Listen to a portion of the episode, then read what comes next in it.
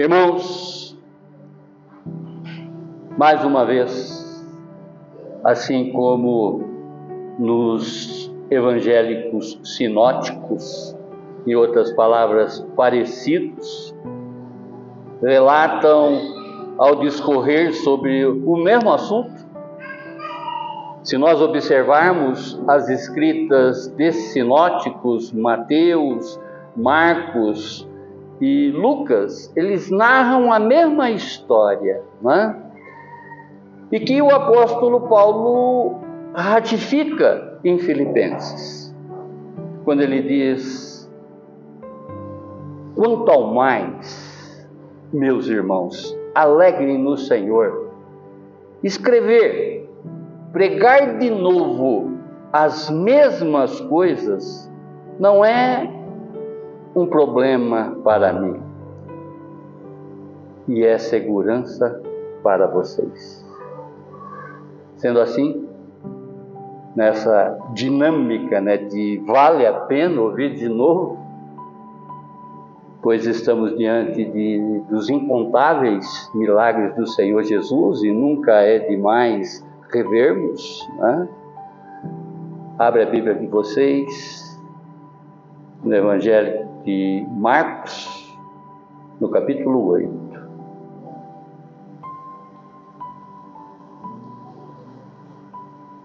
Marcos, no capítulo 8, a partir do verso 22. Sabemos, irmãos, conforme os louvores que acabamos de cantar, não é? Que o médico dos médicos, ele curou e sarou ontem, como tantos outros no passado, como ele está curando hoje aqui, como também muitos outros das quais aqui nós estamos representando, para a honra e glória dele mesmo. Então, chegaram a Betsaida e trouxeram-lhe um cego, rogando-lhe que o tocasse. Jesus tomou o cego pela mão, levou-o para fora do povoado, cuspiu-lhe nos olhos, depois, impondo-lhe as mãos, perguntou: vês alguma coisa?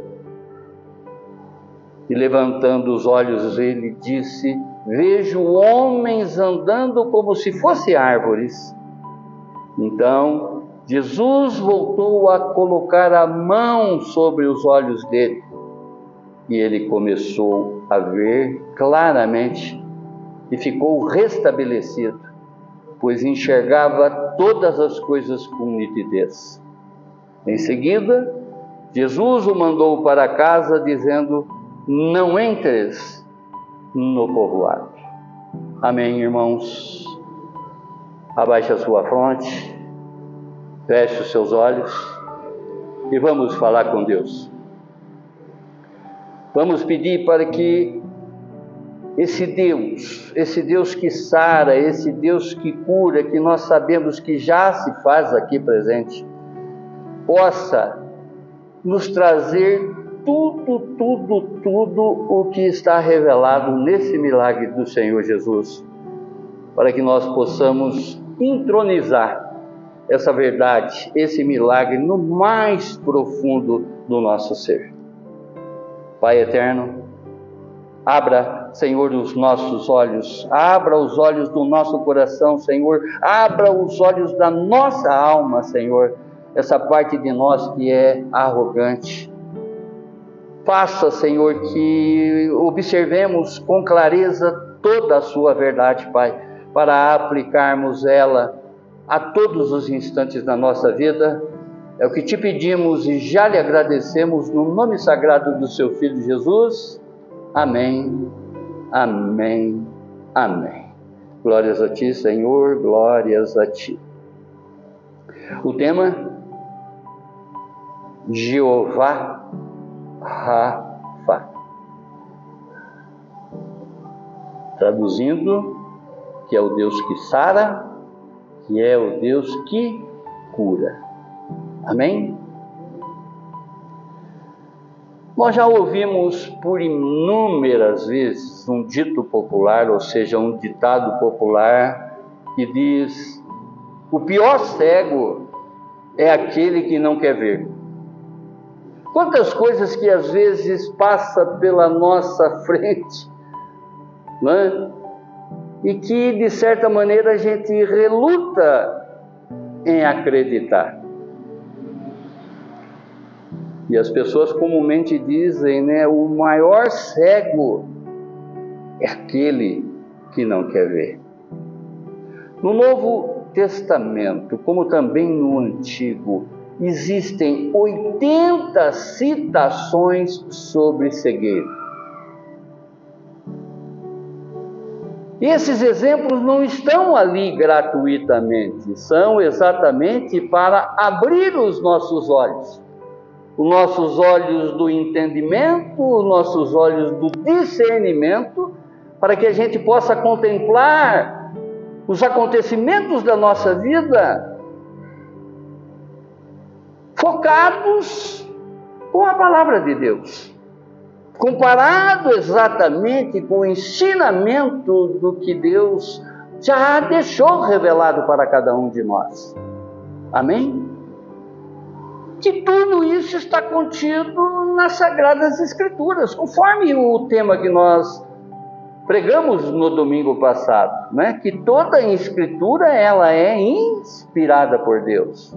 Em outras palavras, ela é soprada no ouvido de homens que escrevem, mas escrevem exatamente como se Deus estivesse ditando a eles. Amém? Quantos cegos que são guiados por cego nesse mundo.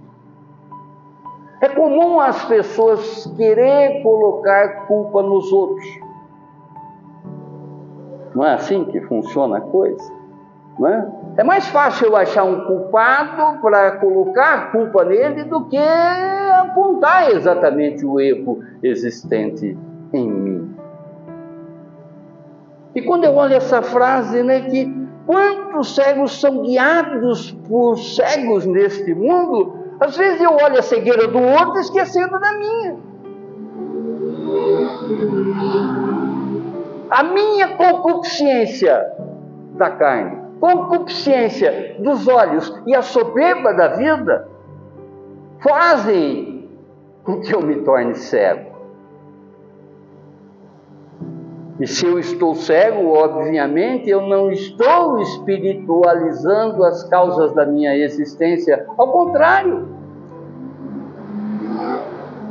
A mãe tinha um ditado que o macaco, né, senta em cima do rabo para olhar o rabo do outro.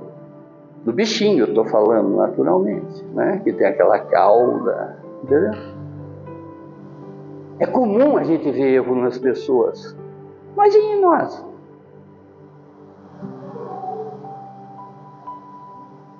Por isso que a Bíblia diz, né, examine-se o homem a si mesmo. Isaías, no seu livro histórico, profético, melhor dizendo, ele escreve no capítulo 35, verso 3 e 4, levem essas boas notícias para dar ânimo e vigor aos que estão fracos e desanimados. Anime os que sentem medo, dizendo, vamos, seja forte, não tenha medo. Veja o seu Deus, ele está vindo para castigar os seus inimigos. E ele vai salvar você. Oh, glória! Olha que revelação. O que Isaías está falando aqui, né, profeticamente falando aqui, é a vinda do Senhor Jesus. E glória a Deus, ele já veio. E é este que deu vista a este cego, como também quer dar vistas espirituais, né, espiritualizada para cada um nessa noite. E nós sabemos que, como diz a palavra, já foi orado aqui também, que ele é a sombra à nossa direita. E como está lá no livro de Apocalipse, ele passeia pela igreja. E ele já está falando, eu creio, aí dentro de você, com profundidade, né? Porque esse culto é de louvor e reverência a Ele, que é o único digno. E nós aqui estamos lhe dando total liberdade para que Ele haja no mais profundo do nosso ser, para que verdadeiramente a gente saia daqui totalmente diferente da maneira que nós entramos. João, no capítulo 5, verso 39, diz: examinai as Escrituras, porque julgais ter nelas a vida eterna, e são elas que dão testemunho de mim. Quem está falando aqui é Jesus Cristo. João escreve, mas são as palavras de Cristo Jesus.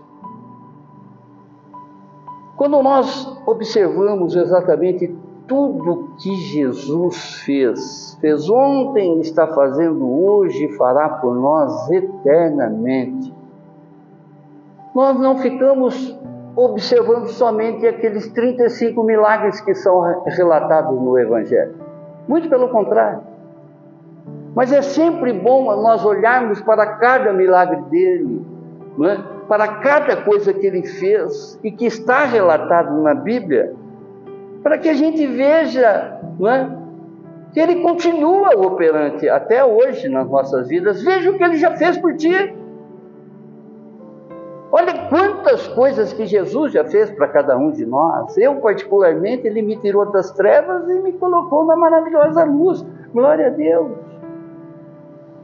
Quantos erros, quantas falhas que a gente comete nessa vida, irmãos! E glória a Deus que nós temos um Jesus compassivo, um Jesus, não é, longânimo, misericordioso, porque ele respeita até as nossas faltas, ele respeita até esse nosso aprendizado. Aquilo que eu sempre falo, né? Mesmo quando nós estamos fazendo coisa errada, ele não se aparta de nós, porque se ele sair da nossa vida, a gente vira um zumbi, um sem noção nessa vida, um nóia, sem saber exatamente o que faremos. Porque o Espírito veio para nos convencer do pecado, da justiça e do juízo. Amém? Quando nós olhamos esses 4 evangelhos, os sinóticos, como também o evangelho teológico, que é o evangelho cristocêntrico que João escreve, nós observamos em João, no capítulo 2, dos versos 1 a 11, quando Jesus ele transformou a água em vinho. João, no capítulo 11, verso 1 a 44, ele ressuscitou seu amigo Lázaro da morte. João, no capítulo 6, versos 5 a 13, ele alimentou 5.000 pessoas com 5 pães e 2 peixes. Ele curou a sogra de Pedro, Lucas, no capítulo 4, no verso 38 a 39. Ele curou 10 leprosos, Lucas, no capítulo 17, do verso 11 a verso 19. Ele curou um cego de nascimento, João, no capítulo 9, verso 1 a 41. E dentre tantos outros milagres. Ele fez tanta coisa, não é? Ontem, está fazendo hoje, como fará por nós eternamente, não é? Que João ele escreve no capítulo 21, verso 25, ele diz: Jesus fez também muitas outras coisas. Se cada uma delas fosse escrita, penso que nem mesmo no mundo inteiro haveria espaço suficiente para os livros que seriam escritos. E não é exagero. Olha a tua vida. Está dentro dessa profecia de João, está dentro dessa fala de João, dessa escrita de João. Ele continua operante. Esse Cristo de milagre, esse Cristo de poder, esse Cristo de amor, esse Cristo de misericórdia está atuante na nossa vida, fazendo muito mais além daquilo que pedimos ou pensamos. Até hoje, glória a Deus.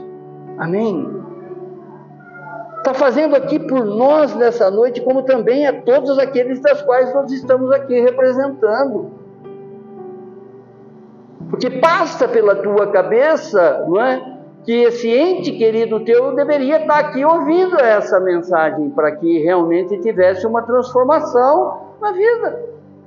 Quando a Bia fala aqui no exemplo que ela trouxe da nossa filha, para que realmente ela tivesse uma paciência, aguardasse no Senhor todos os acontecimentos, exemplificando exatamente com Calebe, que com 85 anos Deus inicia na vida dele o ministério, com 85 anos de idade essa personagem, né?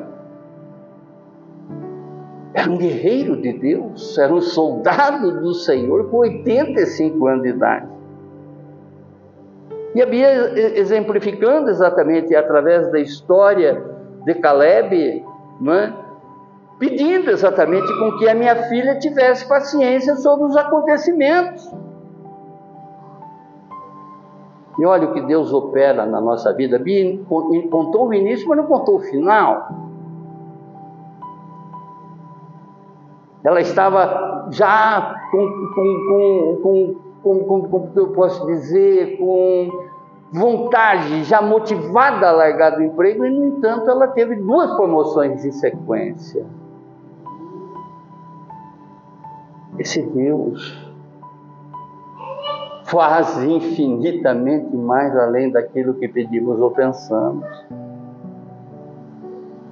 Às vezes, nem pelo merecimento dela, mas pelas intercessões na vida dela. Quantas pessoas que nós sabemos que não é, está no mundo, não está aí no mundão, não está vivendo exatamente a vontade de Deus. E quem não está vivendo a vontade de Deus não merece as coisas que estão caindo do céu. Porque, né, Ele continua mandando as dádivas, continua nos presenteando. Esse Pai das luzes, que é o mesmo de ontem, assim como Ele operou na vida de Calebe, Ele está operando na vida de cada um de nós, como também dos nossos. A oração de um justo, ela tem muito em seu efeito. Quando você intercede por alguém, essa palavra de Deus é aplicável à vida dela. Quantas pessoas que verdadeiramente a gente quer que se transforma, né, na nossa amizade, no nosso relacionamento, na nossa parentela, né? E sem ela saber, essas orações já começam a movimentar. Amém? Por isso que dentro de cada um de nós não pode existir maledicência, não pode existir falácia. Muito pelo contrário, nós devemos ser bênção para as pessoas, assim como Jesus deu prova maior de que Ele é a bênção eterna na nossa vida. Amém, irmãos? No contexto, o que está se passando aqui? É importante a gente sempre focalizar, né?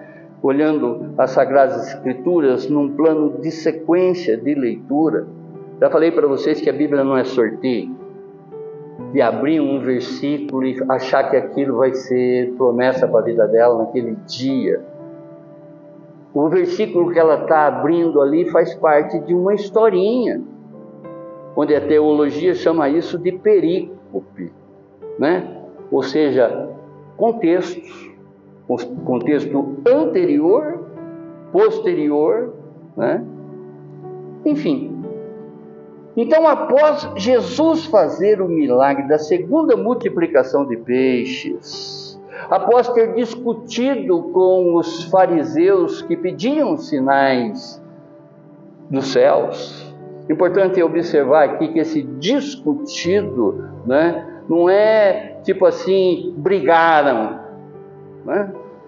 Dá a impressão que quando a gente discute com uma pessoa, né, é uma situação de que a gente está brigando com ela. Não, às vezes a gente discute querendo colocar exatamente uma opinião contrária, ou seja, a nossa opinião dentro de um contexto, dentro de um assunto. E quando ele discute aqui com os fariseus que pediam sinais dos céus, ele está exatamente fazendo todos os apontamentos, ele está discutindo, ou seja, ele está ensinando, ele está mostrando exatamente, né, todos esses acontecimentos. E após Jesus alertar também seus discípulos sobre a cegueira espiritual existente entre os fariseus e Herodes, por que essa cegueira espiritual? Porque estavam diante do próprio Deus e não reconheciam. A maldade existente dentro deles, a falta de amor existente dentro deles, não conseguiram reconhecer o próprio Deus que estava na frente dele. O Deus homem, Jesus, o nosso libertador e salvador. Oh Deus amado, em Betsaida, Jesus, ele opera um milagre a esse outro cego. E é somente relatado aqui no Evangelho de Marcos essa historinha, né? Esse milagre que é citado como tema da ministração dessa noite. Betsaida, em hebraico, significa casa da pesca. Essa aldeia, né, era uma aldeia de pescadores à margem do mar da Galiléia, que era a cidade natal de Pedro, André e Filipe. Betsaida é uma das 3 cidades que é citada por Jesus que se recusaram a crer em seus milagres. Em outras palavras, né, que ele diz, ai de Betsaida, ai de Corazim, ai de Magdala. Em outras palavras, eles viram todos os acontecimentos, eles viram tudo que eu fiz e de repente não confiaram em mim. Ai delas. Então, ai das pessoas que de repente estão tendo, né, essa manifestação, esse milagre na vida delas e não reconhece Jesus como seu Senhor, libertador e salvador, teimando exatamente a continuar com aquela mesma vida, né? A vida de outrora. Conheci Jesus. A pessoa que conhece Jesus verdadeiramente, ela se transforma. Porque o Evangelho de Jesus, ele não só informa, como também ele transforma as pessoas. E ao meditarmos sobre esta cura, deste cego que é levado a Jesus Cristo, primeiramente, nós observamos a fé dos seus amigos.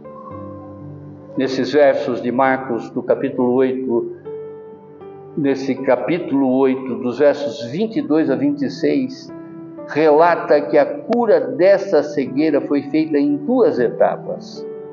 E ela está ligada a revelações muito mais profundas. Primeira revelação, que devemos orar e levar os cegos a Jesus. A palavra diz que trouxeram-lhe um cego, rogando-lhe que tocasse. Verso 22. Para agora, para analisar. Olha a tua vida num contexto momentâneo. O que acontece exatamente hoje dentro da tua casa? O que acontece com a sua parentela? Com as pessoas que verdadeiramente você ama, que você tem um sentimento profundo, que você quer as melhores coisas para elas. Observe exatamente se existe ainda uma cegueira por parte dessas pessoas e não reconhecer esse para que veio nos trazer vida e vida em abundância. Vejam bem esse acontecimento. A palavra de Deus, ela é comparativa. Nós temos que nos comparar exatamente com esses personagens, principalmente esses que levaram o cego até Jesus. Tem muitas pessoas que não conseguem dar um passo a caminho da igreja. Muitos outros valores desse mundo já tomam conta da mente e coração dessa pessoa.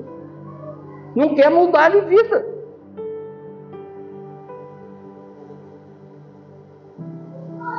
Eu sempre falo, né, que crescer dói. E como dói. Eu tenho 1,88 de altura.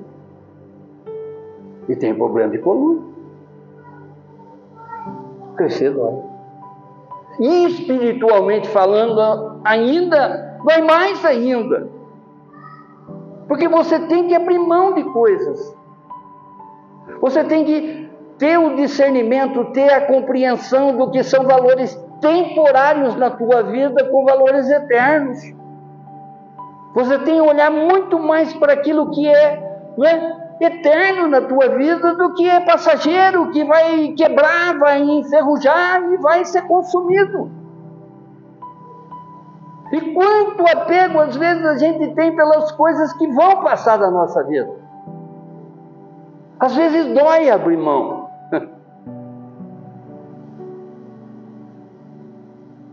Temos esse apego.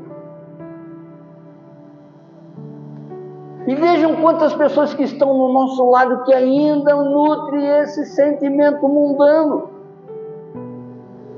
E nós que somos, né, espiritualizados, nós temos que nos comportar exatamente como se comportou esses amigos que levaram esse cego até Jesus. Esse cego às vezes pode ser nosso pai, pode ser nossa mãe, pode ser nosso filho. Pode ser pessoas que a gente quer que, né, tenha o melhor dessa vida, que possa provar o melhor dessa vida. E o melhor dessa vida, irmãos, é estarmos no centro da vontade de Deus. Amém.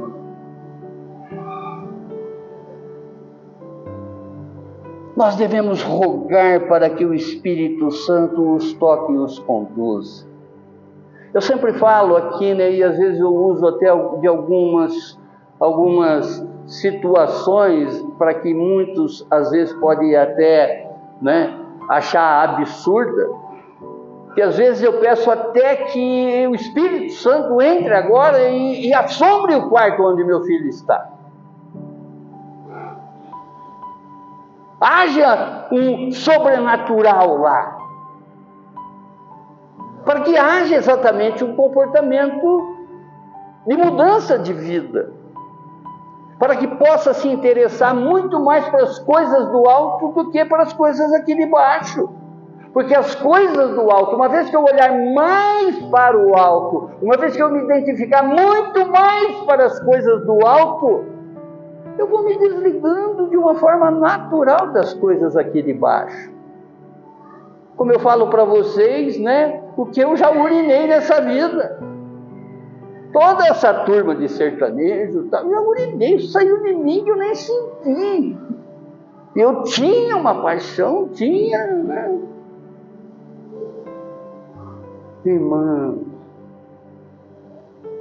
devemos orar e pedir exatamente o Espírito que traga o dom do conhecimento, o dom do discernimento para esses que estão cegos do nosso lado. Devemos apresentar Jesus para todos, indistintamente. Eu sempre falo, né, não adianta você chegar aqui e ficar engordando espiritualmente e seu irmão que se dane. Muito pelo contrário. De graça recebestes, de graça dai. É um processo natural. Devemos rogar para o Espírito Santo para que o conheçam e reconheçam, rogando para que eles se entreguem verdadeiramente a Jesus, rogando para que eles criem uma intimidade com Ele, rogando para que vivam por Ele e para Ele. Irmãos, conforme o apóstolo Paulo declara.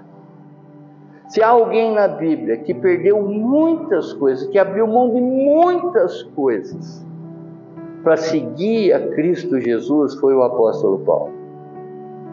Ele tinha inúmeras coisas. Ele era uma figura proeminente no meio dele.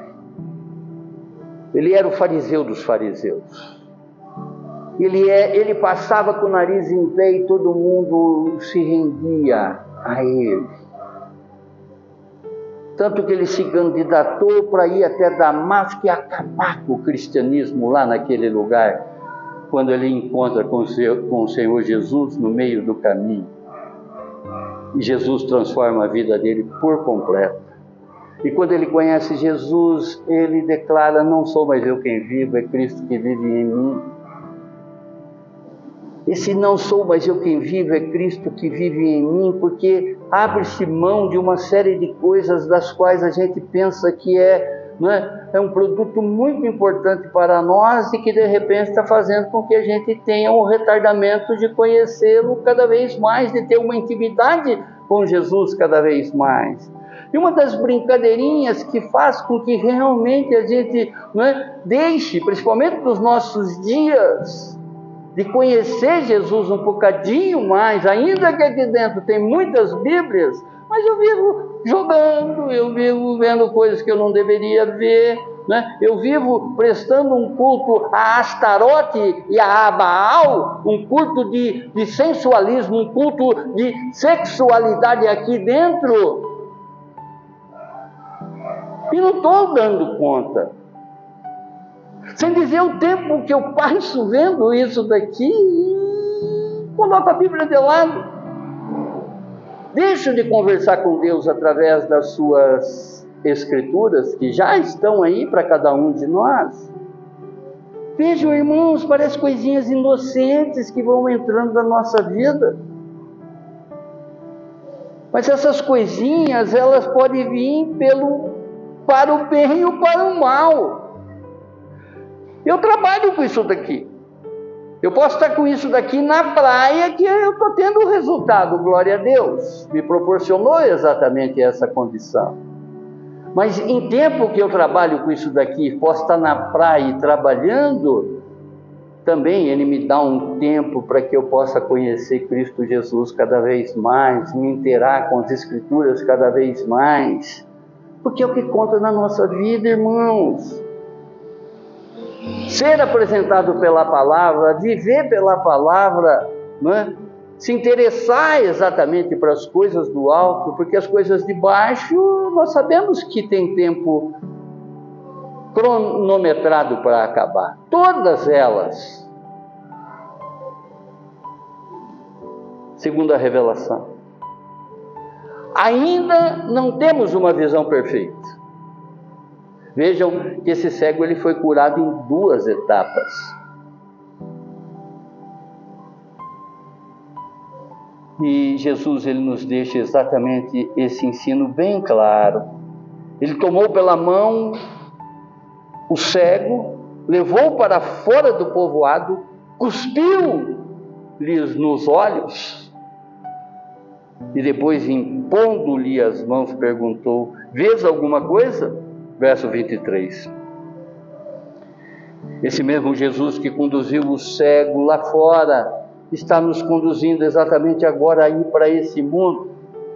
Em tempo ele pergunta, ele que nos conduz e que respeita esse nosso aprendizado, que compreende o nosso caminhar, às vezes até manco nessa vida, vacilão. Um dia eu sou de Cristo, outro dia não. Eu ando em espírito doble. Quando eu falo na minha pessoa, estou falando na de vocês também. Claro. Ele conhece as nossas limitações.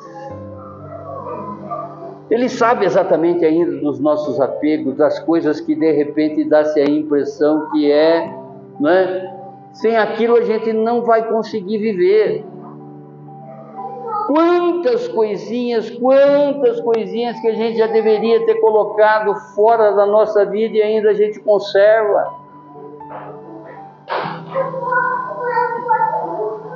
Mas glória a Deus, esse Deus é longânimo. Como diz o salmista, sua misericórdia dura para sempre. O seu amor para conosco é eterno. Nos ama e nos ama de uma maneira indizível. Ele nos ama de tal maneira que Ele entregou seu próprio Filho em sacrifício para nos salvar, para nos conduzir exatamente à vida eterna com Ele. O amor de Deus é indizível. O amor de Deus é incomparável. E às vezes eu reluto em não conhecer tudo isso que já está escrito para mim nas Sagradas Escrituras, porque eu coloco uma série de elementos nessa vida que eu deixo de ter o tempo devido para conhecer, para conversar com Deus. Quando eu oro, eu converso com Deus. E quando eu leio a Bíblia, é Ele conversando comigo.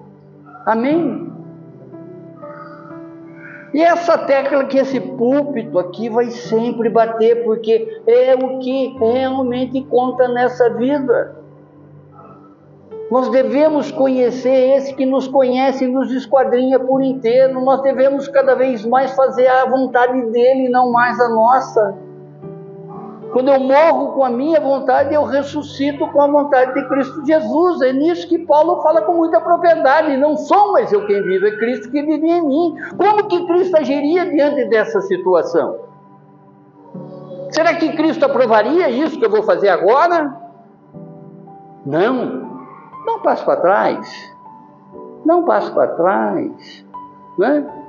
Para que você aprenda. Vou até encostar aqui, indo para trás. Para que você aprenda se Deus está ou não no negócio que você vai fazer. Veja se você é tomado de uma paz que ultrapassa a sua compreensão. Se pintou dúvida naquilo que você vai fazer, se Deus está ou não nesse negócio, dá mais um passo atrás. É importante que Ele cresça e eu diminua. João, no capítulo 3, verso 30. Terceira revelação. A cura, às vezes, é parcial. E levantando os olhos, ele disse: vejo os homens andando como se fossem árvores. Quantas vezes as nossas vistas estão nebuladas, estão com escamas diante daquilo que a gente deveria estar vendo e não está enxergando. Por isso, lá naquele início do ditado, o mais cego é aquele que não quer ver. Quantas vezes a gente, pelas nossas ações, reações e o resultado disso tudo, fez as coisas às escuras. Fez as coisas como se fosse um cego, espiritualmente falando. Olha o resultado das coisas que você fez sozinho e o que aconteceu. Veja se isso te trouxe paz ou te trouxe preocupação. Veja quantas coisas que, de repente, são as consequências das malas escolhas que a gente faz nessa vida.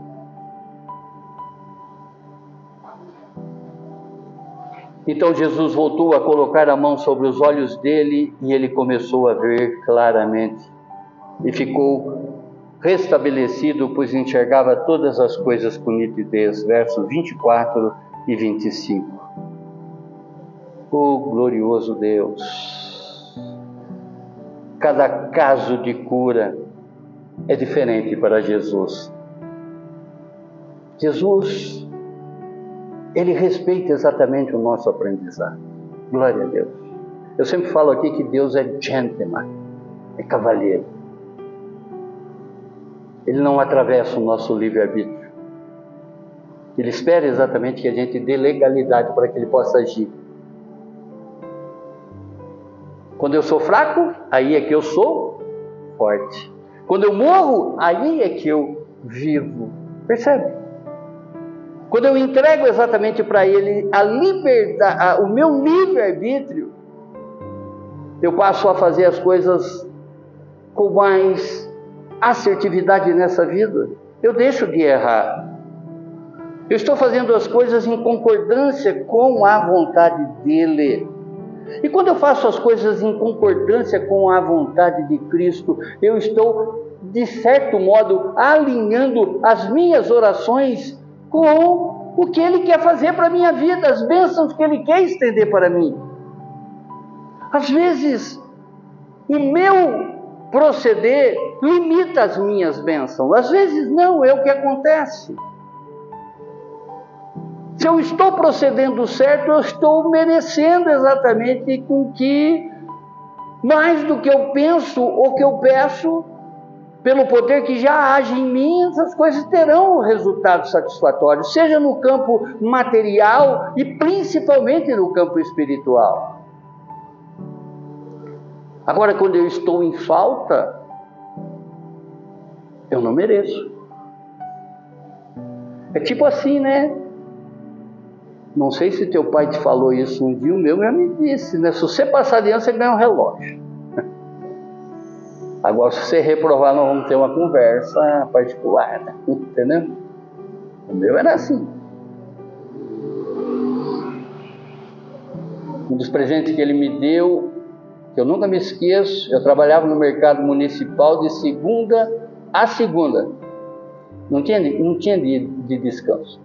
O único dia de feriado nesse mercado municipal que eu trabalhava, porque eu vendia sapato lá com 11 anos de idade, era sexta-feira santa, o único dia que o mercado fechava. Do resto era segunda a segunda, domingo, enfim, Natal, tudo. De molequinho,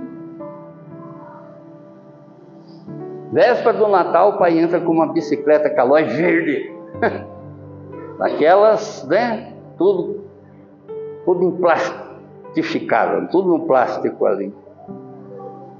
Ele me deu a bicicleta e me deu também, junto da bicicleta, o carnê da Ducal para me pagar por mês. Nunca me esqueço disso.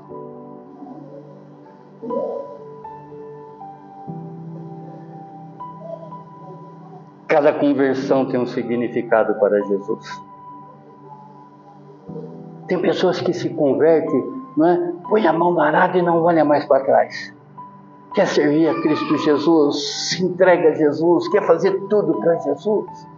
Conforme lá em Abacuque, não é? A partir da revelação do profeta, as pessoas iam e faziam como os outdoor nas cidades, estampava exatamente, né? Conheci Deus, sirvo a Deus. Tem pessoas que vivem esse primeiro amor com intensidade que jamais esquece, mas tem outras que vai murchando no caminhar. Por isso que o próprio apóstolo Paulo diz, né? 1 Coríntios, no capítulo 10, verso 12. Aquele que pensa que está de pé, cuide-se para que não caia. Uns terão nitidão na sua conversão, como o cego que no primeiro momento via árvores. Outros serão mais lentos para enxergar com maior nitidez,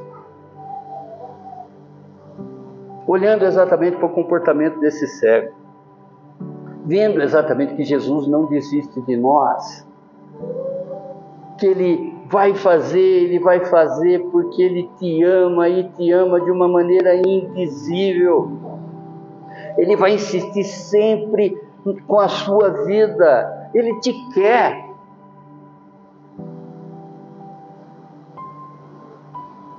Ele sabe que quando os cegos voltam a ver, olharão sempre para o alto. Para onde está o nosso Deus e Pai, conforme a declaração do salmista, Salmo 121, verso 1 e 2. Elevo os meus olhos para os montes. De onde vem o meu socorro? Ele está questionando, de onde vem o meu socorro? E ao mesmo tempo ele responde, meu socorro vem do Senhor que fez os céus e a terra. Olha agora com essa nitidez, irmãos, para que realmente você deixe de cometer muitas coisas que desagradam a Deus e também te desagradam. Porque aquele que está em Cristo Jesus, aquilo que eu já falei para vocês, quando vocês não estavam entregues a Cristo Jesus, é como se fosse uma cena mais ou menos assim. Você era um nenê no colo do diabo. E ele não queria que você acordasse. Então ele fica, embalando. Em outras palavras, continua assim. Continua assim. Continua assim. Continua assim. E você vai vir para mim. Sei lá, mais ou menos alguma coisa assim. A partir do momento que você conheceu Cristo, nesse momento que você estava dormindo, você não tem a consciência do pecado. Já falei para vocês que o pecado ele se pinta para cada um de nós bonito. Às vezes ele vem em forma de um anjo. E a própria palavra diz que o diabo se transforma num anjo de luz para nos atrair. E é óbvio que se você estiver dormindo, você não está tendo consequência nenhuma naquele pecado. Você continua, não tem atormentação naquele momento. E você continua ali. Mas a partir do momento que você conhece Cristo Jesus, entra em cena o Espírito Santo que veio para nos convencer do pecado, da justiça e do juízo. Você não vai ter mais sossego, porque se você peca, você sofre. Além da acusação do diabo, você sabe que está maculando os olhos de Deus. Você sabe que está machucando os olhos de Deus, porque Ele não quer mais isso para a sua vida. Amém. Essa cegueira que às vezes nos toma, é o que nós temos que orar para que o Espírito Santo termine com essas iniquidades, com essas coisas que a gente está fazendo para que ficamos distantes do Senhor, porque Ele não se aparta de nós. É nós que nos distanciamos dEle.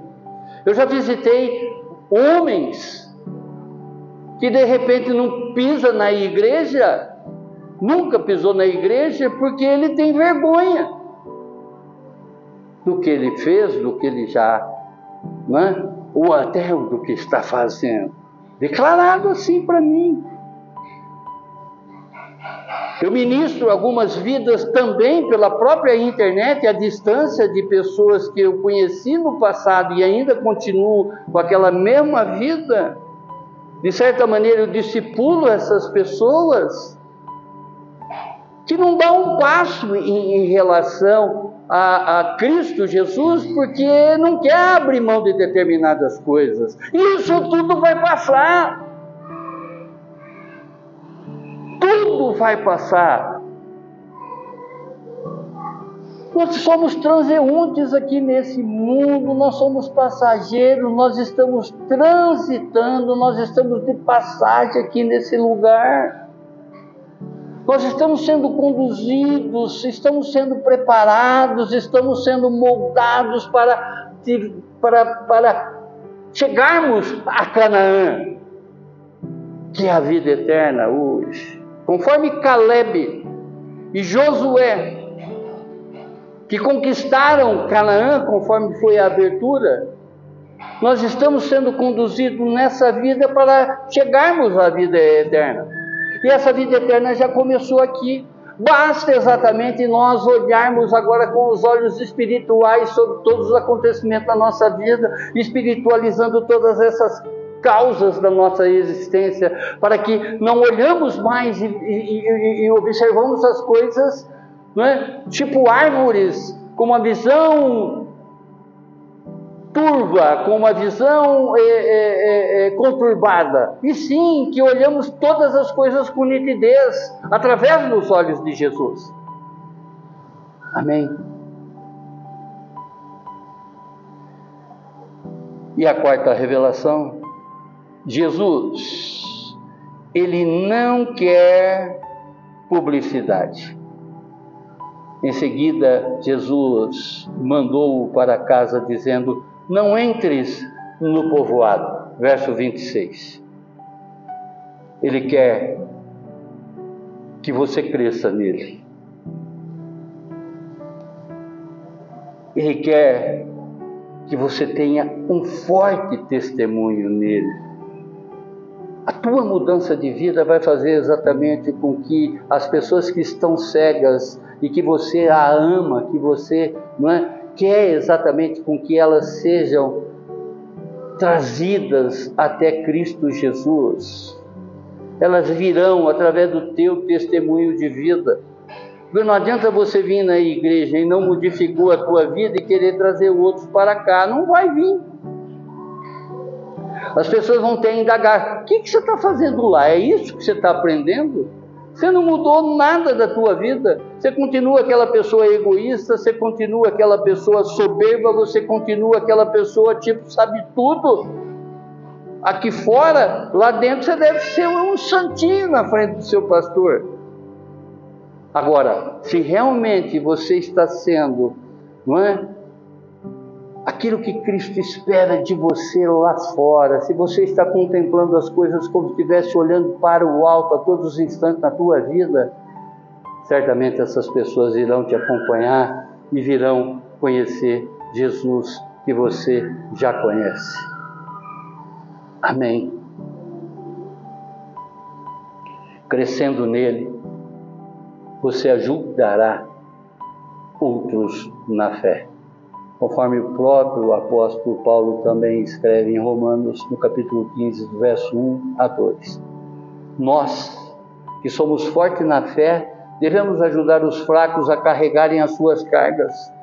E não devemos agradar a nós mesmos. Pelo contrário, cada um de nós deve agradar o seu irmão para o bem dele, a fim de que ele cresça na fé. Concluindo, assim como os apóstolos, também temos uma memória curta. Embora contemplando, vendo todos os milagres de Jesus, lhe faltava para esses apóstolos o discernimento. Eles tinham as suas limitações humanas, assim como nós temos as nossas limitações. Porém, temos que aprender a confiar que Ele cuida de nós a todos os momentos. Ele não desiste de nós, ao contrário. Ele quer fazer com que tenhamos uma visão perfeita acerca de todas as coisas espirituais.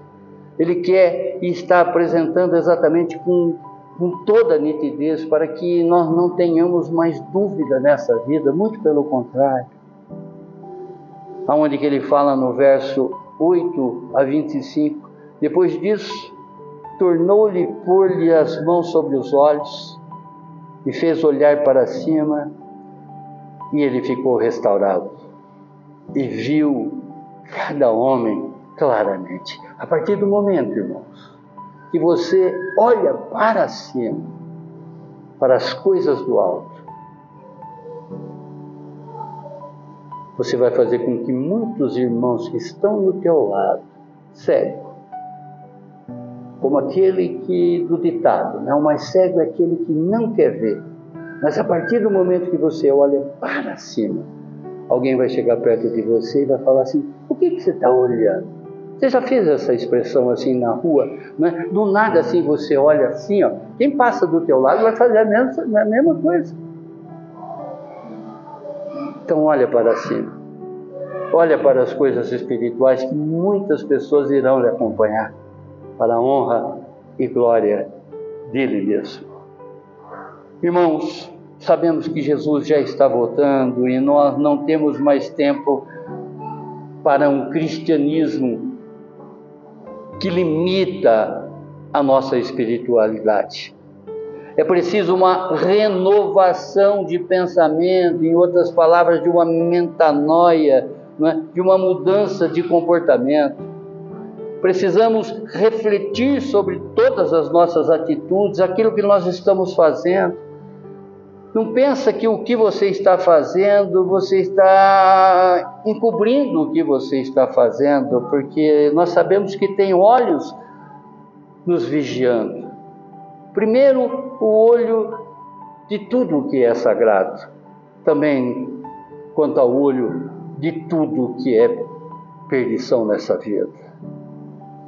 Refletir os nossos conceitos e pedir a Jesus que imponha suas poderosas mãos e abra definitivamente essa nova visão, essa nossa visão espiritual, para que possamos ver e enxergar o extraordinário, todo o espiritual de Deus. Obrigado. Obrigado, Senhor, por mais uma vez ter colocado no meu coração e ter trazido essa mensagem para os meus irmãos.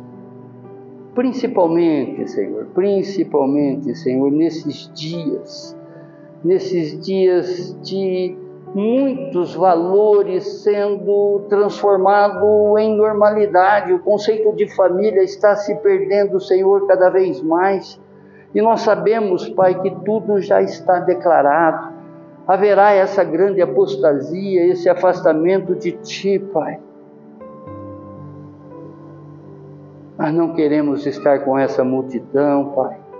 Queremos estar, Senhor, como esse cego que foi restaurada a sua visão e jamais se esqueceu de quem restaurou as suas vistas perfeitas para ver todas as coisas, tanto as naturais desse mundo, mas principalmente as espirituais, que é exatamente contemplando o seu senhorio e a sua majestade.